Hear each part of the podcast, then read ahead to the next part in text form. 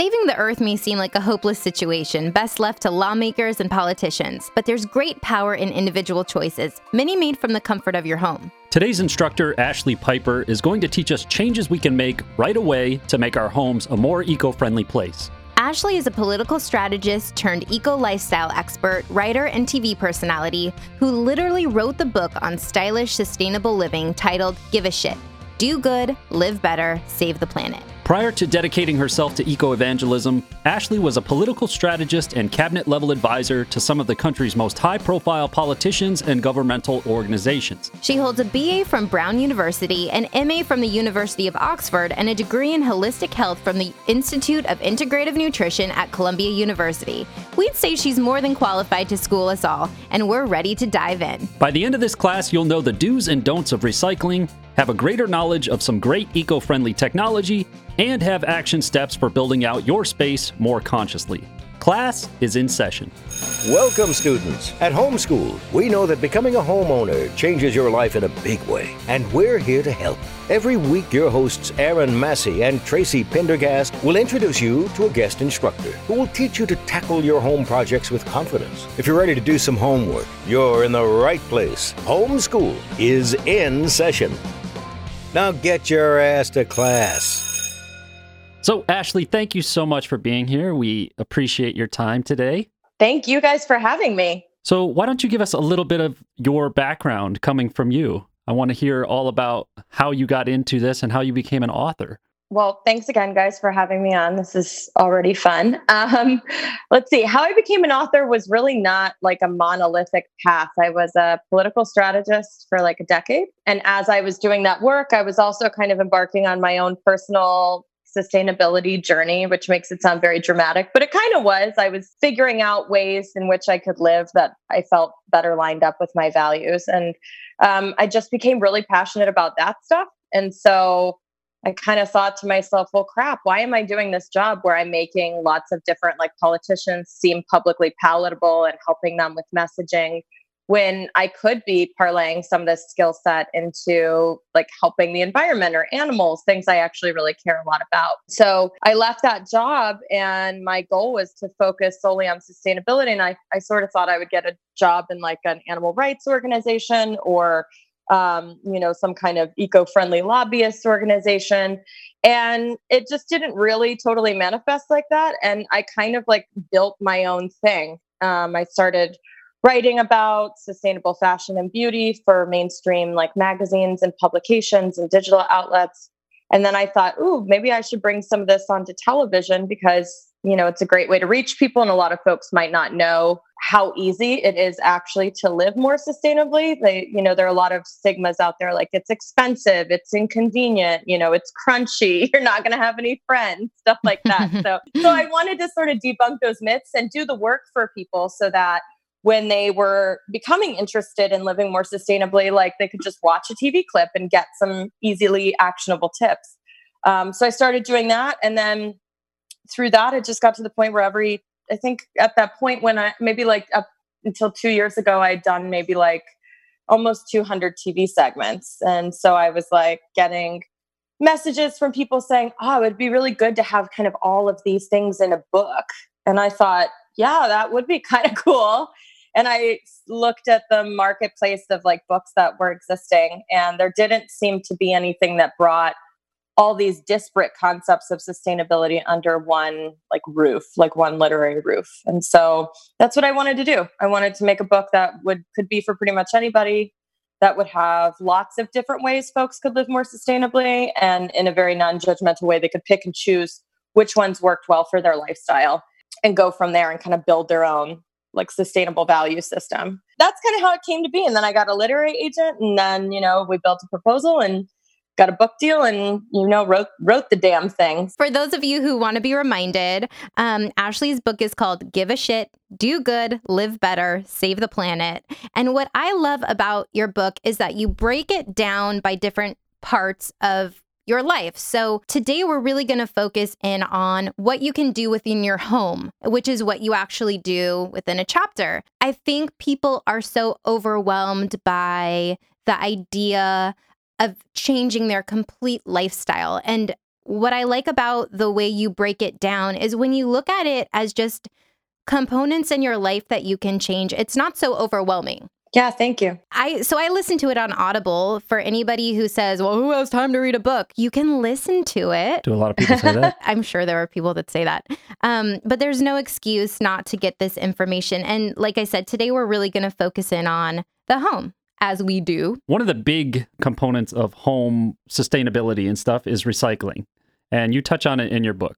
There's a lot yeah. of mistakes that people make and I I personally feel like we need to have like surgeon general warnings on the sides of plastic containers and stuff. Like, who the hell knows what these little symbols mean and what the numbers are and all this stuff? Like, just tell me if I can put it in recycling or not. Like, yeah, how do we lobby that? I didn't know about the caps. I didn't know that yeah. some caps are not the same plastic as the container. Um, can you give us right. some of your your tips for recycling? What are the mistakes some people are making? Yeah, absolutely. I mean, I'll issue one caveat first, just because um, I think it's important to say, like, in the US, especially, we have treated recycling as like this cure all thing. And really, like, our recycling system just as a whole is really broken.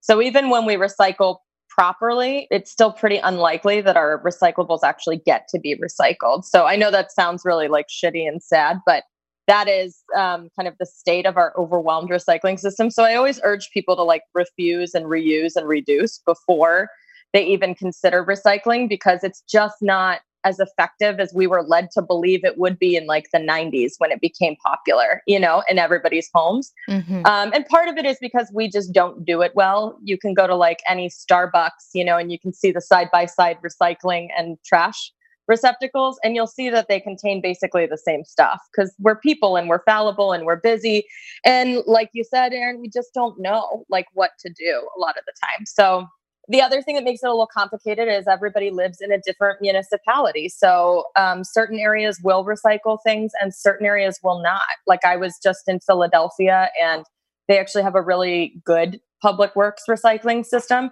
but they like changed their contract up with you know a vendor who was doing the recycling work and so a lot of folks who were living in that area suddenly were kind of told like oh no you used to be able to recycle this stuff but now you can't and so it's always changing and it's hard to keep up with it, I would definitely recommend that folks first um, call up or you know go on the website of their local like their city or whatever and that will get them up to speed on what is recyclable in that area. So general recycling guidelines though for plastics you know the numbers on the bottom are pretty relate like pretty reliable. Super small pieces of plastic in fact super small pieces of anything are not recyclable. So a lot of people, and this was something that was actually surprising to me, like paper, for instance, um, anything smaller than a post-it note can't be recycled. So if I shred all my mail and like stuff, and, it won't and... get recycled. Oh, yeah, okay. it won't get recycled, but.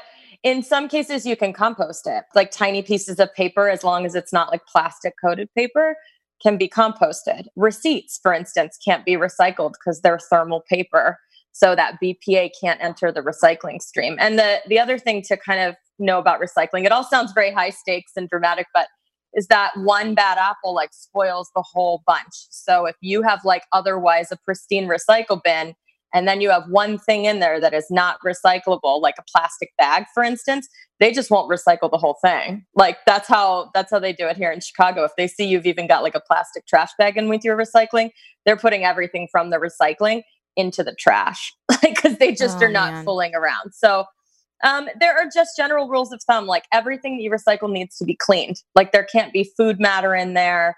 You can't have like salsa left in the bottom of a jar. Glass and aluminum are a lot easier to recycle than other things are, obviously. So if you're at the store and you're looking to buy something, say it's like a jar of pickles and it's there's one in glass and there's one in plastic, I would always say get the one in glass if you're buying water or some kind of beverage at the store and there's something in plastic and something in aluminum, aluminum is infinitely recyclable. So I would say go with the aluminum as opposed to the plastic. So it kind of starts, recycling gets easier depending upon your just general consumption and shopping habits. Other things that like were are kind of like blow people away, like you can't recycle Pyrex or mirrors or uh, you know certain kinds of glass because they're treated to do something different than like a glass bottle, for instance. So, really, you have to kind of stick to plain old glass, plain paper, newspaper. Most junk mail now can be entirely recycled, including the clear envelope, like little window thing. They've started to make those out of recyclable materials. So any kind of mixed thing, you see this a lot with like cosmetics, anything that has like a plastic and a metallic, a paper and a plastic coating, a paper and a styrofoam coating, which you see all the time in like coffee cups. And you think, oh, it's paper coffee cup. It's no big deal. That will never be able to be recycled because it's got like pa- plastic inside so that it doesn't leak through the paper. One thing you said in the book that was like such a duh moment for me is that recycling doesn't only happen in the kitchen. Why do I only have a recycling bin in the kitchen? Why like I keep the toilet paper rolls cuz I'm a composter and also Yeah, I awesome. let my kids use them for arts and crafts because Love kids that. love toilet paper rolls. But Yeah. I'm like, why wouldn't I have two bins in every room next to every trash can? Why am I only sorting in the kitchen? And I think that's such a great thing to consider that most people, I mean, it seriously was not even on my radar. So that was a really great tip you gave. Oh, I'm so glad. I mean, a lot of the plastic that doesn't get recycled is a, a lot of the plastic that we consume, full stop. And I know we, we recycle more than just plastic, but plastic is the thing that's become like a real pariah, like for the planet. Um, a lot of it comes from food packaging, from bathroom and grooming stuff, from makeup, like those, and and dry cleaning is like a really big creator of plastic. You know, those plastic kind of sleeves that come over your dry cleaning or your clothes Mm. those can't be recycled. Most municipalities will never recycle a soft, crushable plastic. So you hear a lot about plastic grocery bags, Ziploc bags, um, the bags that produce comes in, you know, like the bags of spinach or salad or whatever. I've never been in a city that actually recycles those like automatically. You have to take those to a very special place. And usually those receptacles are few and far between. So when somebody asks me, like, oh, I want to get spinach for like, you know, the week, what's better? Do i i can't find it loose at the farmers market so should i buy it in like a smaller thing of like plastic that's soft? Or should i buy it in like a big plastic clamshell type thing? And i often say the big plastic clamshell because at least that is made from recyclable plastic. So there and buy the biggest one you can. So at least you're not you know at, like buying a bunch of little ones. But yeah i think people often think at least when I watch my family recycle in Texas, they just think uh, if it's not food waste, it can be recycled, like anything. So they're throwing like an, an entire Starbucks cup with a straw and a lid and this like a little paper sleeve and all sorts of stuff. and then they're, you know, throwing away stuff with food on it into the recycle bin. And I'm like, whoa, whoa, whoa, this is like none of that. It's actually quite a science. And unfortunately, it's an ever changing science that makes it really tough for any of us because we're not like, spe- even I don't spend my whole life trying to figure out a recycling system. Who has time for that? Um, you know, it's it's tough for us to keep up. I mean, there's so many ins and outs. That's why I'm just like, I just want a big dumb label on it, like oversized label that says do this or don't. Like Yeah. that because that's the only way that it's really going to change in my opinion as far as how we're actually going to make a dent in the ever-growing pile of plastics that are everywhere. My wife's yelling at me all the time like I'll put something in the recycling bin and she's like, "Oh, you can't. That that doesn't work." Or, you know, you got to cut the label off the coffee creamer before you put it in the recycling. You can't just put it in there. I'm like, "Who the hell knows that?" Your yeah, wife. and and also, why do companies not make a product in a in a like a vessel that is just readily recyclable? Like, why do you have to have a freaking label around it and the plat? You know, like it just makes it even more complicated. So I think companies need to be held to a different standard as well because you know they're the ones creating the stuff. Yeah, and there's this there's that hurdle of like like I genuinely want to do better and I want to limit my, you know, plastic use and all that stuff, but like even for somebody like me, there's a lot of people out there who probably just don't care either way, but like even for somebody who wants to be good at it and wants to do it's not easy. Like it, No. it needs to be easier. Yeah, and if you want to have an idea of the overabundance of plastic shit on this earth, have kids because after plastic. every birthday party, everything, everywhere they go off into this world, they will come back with a little plastic baggie of trash basically. Um one thing I really liked is you encourage people to kind of shift their mentality thinking about the end of something. So mm-hmm. when you're shopping or when you're bringing things in, thinking about like what the end will look like. And I think when you shift your mindset in that way and shop in that way, it actually can become less overwhelming. So, you know, if you can't really figure out what you're going to do with something when you're done with it, maybe it's not an ideal product to drag into your home. Yeah. Like I go into it a lot in the book about like our spending habits, you know, and our purchasing habits and how so much of what we actually buy is not consciously selected, you know, like especially for women, you know, marketing has us cornered because we make maybe 95% of our buying decisions are emotional. They're not even like, oh, we need this. We're like, oh my God, that commercial made me feel a kind of way. And then we buy a bunch of stuff. Like, so, and you know, companies know this about us. They pump a ton of money into things to get us to buy stuff. So that's why I talk about minimalism as well as kind of a good piece of a good cornerstone of sustainability. It's like the less stuff you have, the less stuff you're going to need to clean. You're going to need to be like spending time looking for. And it just makes your life a lot easier. And it also makes it easier for you to put into play that value of thinking about the end of something. Like we are so focused on convenience, we don't often buy something and think, well, what will happen to this when I'm done with it? And the reality is, it hangs out in a landfill, creating a shit ton of methane that's making the earth hotter. So, a lot of companies now, you see it with like Eileen Fisher and Patagonia and like Loop, which is this kind of new um, consumer goods initiative where they're like putting things in refillable packages, everything from like Ben and Jerry's ice cream to like laundry detergent. And then you can take it somewhere and get it refilled with your product. But those are thinking of like what we call closed loop manufacturing, which is what happens to it. The company is responsible for what happens to the end of this product. So, we're not just talking about plastics in this episode, but we're talking about some eco friendly technologies and stuff, stuff that you can incorporate into your home that can make your footprint a little less. So, what are some of those eco friendly technologies that you recommend when maybe making a home upgrade or remodel or something like that? I hesitate sometimes to talk about technologies just because the book was like a point in time document. It was written slightly before 2018. So things are always changing. And I am not like somebody who's very tapped into home remodeling or, you know, the latest stuff out there. But there are certainly great things, great tools out there that help you to regulate your home's energy consumption, whether they're like Energy Star rated appliances or there's smart thermostats or smart light bulbs. Those kinds of things do and can make a difference. I think when it comes to water consumption, you know, a lot of us live in places. I live in like a hundred year old building. So my water consumption, you know, is er, largely dictated by very old plumbing and very old fixtures.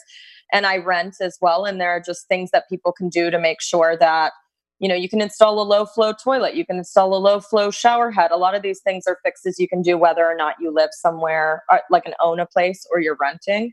I think oftentimes we look at the te- high tech things about owning a home or things we can do to our home and we think that that's like the big fix.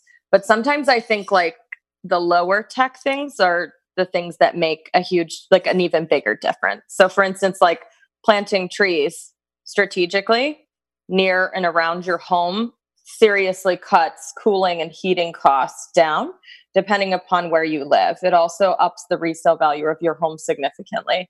Um, and that we have like actual data that shows that. Um, so that's kind of a low tech way of like we're using nature to like climate control my home.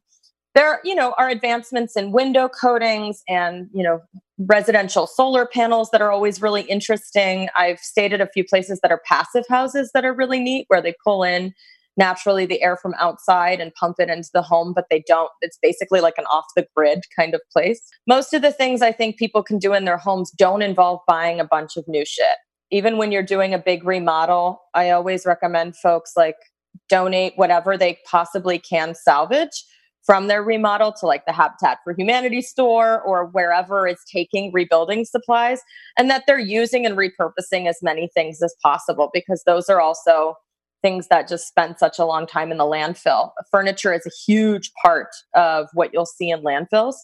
And when you get inorganic materials like that mixing with organic materials, they create so much more methane. in a landfill. So, a couch, for instance, or a mattress, which we see so often in places, um, or cabinetry, those are all things that basically just take a dog's age to, like, they'll never biodegrade. You talked in your book a little bit about um, phantom energy. Can you touch on that a bit? Yeah. So, phantom energy drain is anything that you're passively using, like not really using. Uh, they call it like passive energy suck or passive energy use. Anything that's plugged in, for instance, to the wall, to a power strip, I know a lot of people like to keep their kitchen appliances plugged in, for instance, even when they're not using them. That can account for, in some cases, up to like 80% of your energy use, which is crazy. Cable boxes are some of the biggest culprits of this, which I'm sure cable companies don't like to hear, but your cable box is like an enormous energy suck because it always stays plugged in and it actually utilizes quite a bit of uh, power, but you're actually rarely actively using it unless you're watching television. So there are things that folks I think don't realize are using a lot of um, power even when they're not on, right. but they're still plugged in. So I recommend unplugging things. I also recommend getting like a power strip that you can turn off and on that helps with, you know, the phantom energy drain. You know, just being really intentional about what you actually have in your home. I mean, we're so surrounded by electronics all the time, so I'm not saying don't have electronics in your house, be Amish or something, but but you know, like do you need to keep your flat iron plugged in but turned off? Do you need to keep, you know, like they're just things that we're constantly keeping plugged in and I personally like kind of a more minimalist countertop anyway. So I like to stow away, like store away all the appliances that I would use on a daily basis. I don't mind actually having to go in the cupboard and get the toaster or the blender or the coffee maker or whatever. You'd be surprised how much you can actually over time cut your energy bill in half. They've done studies on this and it you know the average american household you can save up to like $150 a year if you just stop keeping a bunch of stuff plugged in we think oh yeah i'm i need this because i'm going to use it. And i've got a point where i don't have anything really in my house that i don't use on a weekly basis at mm-hmm. least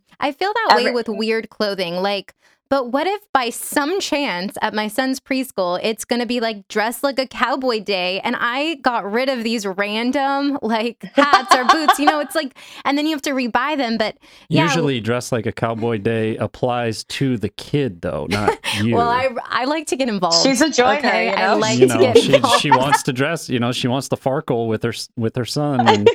How dare I, I bring down that. the theme? Yeah. Oh man. I respect that a lot. You're just, you know, you're you're really Thank committed. You. Thank you. what about like food waste and stuff? You you recommend that people Oof. consider composting, right? Composting should be a big part yes. of people's kind of home activity. I actually feel like at this point, composting is almost more important to start instituting in your home than recycling. If you had to pick one or the other, because recycling is just in general so flawed, um, and because food waste i mean accounts for so much of what you what we throw away. And i think that composting is a really cool exercise in understanding your consumption habits too. I don't know if you guys feel this way. You mentioned that you compost yeah we both do when I first started composting, one, it's kind of fun because you're like, oh shit, I can compost like weird stuff like fingernails. And I mean, it's kind of gross, but it's also well, like, wow. Well, you learn something new every day. yeah. Pencil shavings. You're like, this is crazy. Um, I think I have like a subscription service where somebody brings a barrel to my house every two weeks. It's like a guy on a bicycle, and I fill it up with my stuff. And then he comes and picks it up and brings me a new one. And it doesn't smell and it's perfectly fine.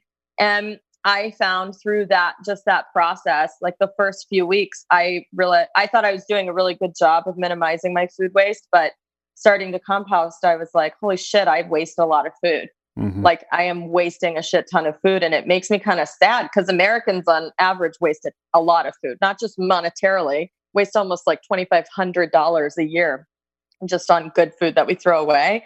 But, you know, it's, we, I think we throw away like two fifths of all our food supply before it even makes it to like consumers. And then after that, we still waste it. And, you know, we've got like what one in six people in the country who are food insecure.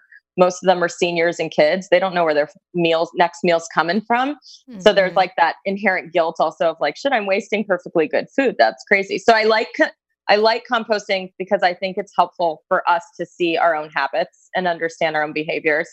Um, and it's fun. And it also means that you are significantly reducing what you're putting in the trash, which is important because again, when that organic material gets comes in contact with inorganic material at landfill, it creates a lot more methane, sometimes five times more methane than it normally would as it decomposes. So it's really important, I think, to just keep like composting as much as possible. And folks who live in areas where there is no compost or where you don't have a yard, for instance, like a lot of people who read my book or who I come into contact with, they live in cities and they're renters and they don't, they can't like get a big composter out in their yard or whatever. You can freeze your food scraps in like, you know, Ziploc bags or whatever and bring it to your farmer's market usually over the weekends. And then they will take it and compost it for you. So there's always like an avenue by which you can try that out. And I just, I feel like it's so important. So if you were going to give um, homeowners or anyone kind of action steps to take right away to change their lifestyle that can make an immediate difference, what are like your action steps? I think you guys might be surprised by what my action steps are because they're not so much like action steps. It's more, I think we're such an action oriented culture, and that's what's kind of gotten us into this pickle. And I actually tell people, like, do like a shopping fast for a week, not on food necessarily, but just don't buy anything that's not essential for a week. A lot of sustainability, we talked about like the end of life of things, is about like how often do we buy things we really, really don't need and that we find just collect dust. And that is you know creating demand in the industry to continually cr- like produce things for us and that creates a huge environmental burden and it perpetuates a cycle within us where we feel like we have to buy more and more things and newer and newer things i went on like a financial fast for a month and it was extremely eye opening and i didn't do it because i needed to save money or anything like that it's not that kind of exercise although you will save mm-hmm. money and i still bought food and i still went out and enjoyed myself, went to yoga and had dinners with friends and stuff. But um, it was the stuff, like the buying of stuff. And I would just recommend taking first step is take a week where you don't buy anything. And what happens there is not only do you save money, but you get really clear on your priorities. Other things that people can do right now that are super easy, you know, quitting paper towels, which people are always like, that's not easy. But it can be easy. You know, you get a bunch of reusable cloths, like washable cloths, and you take the paper towels out of your kitchen and you use these washable cloths. Mm-hmm. And then mm-hmm. you just wash them with your regular laundry. Like breaking a paper towel habit takes maybe like two weeks to get used to, and then you're off it forever. And you'll totally forget that you even used to buy that shit. Every week, we ask our instructor to give our class homework. And it's okay if you have to reuse something we already talked about, but what do you what do you want everyone to do this week as their homework? First, I would love for people to look at the trash they create and identify where it's coming from. So keep the trash for a whole week, which I'm sure will be gross. Keep the trash for a whole week and see where a majority of their trash is coming from and just really kind of like study their own habits there. And then see where they might be able to make some small tweaks where they can cut down on some of that.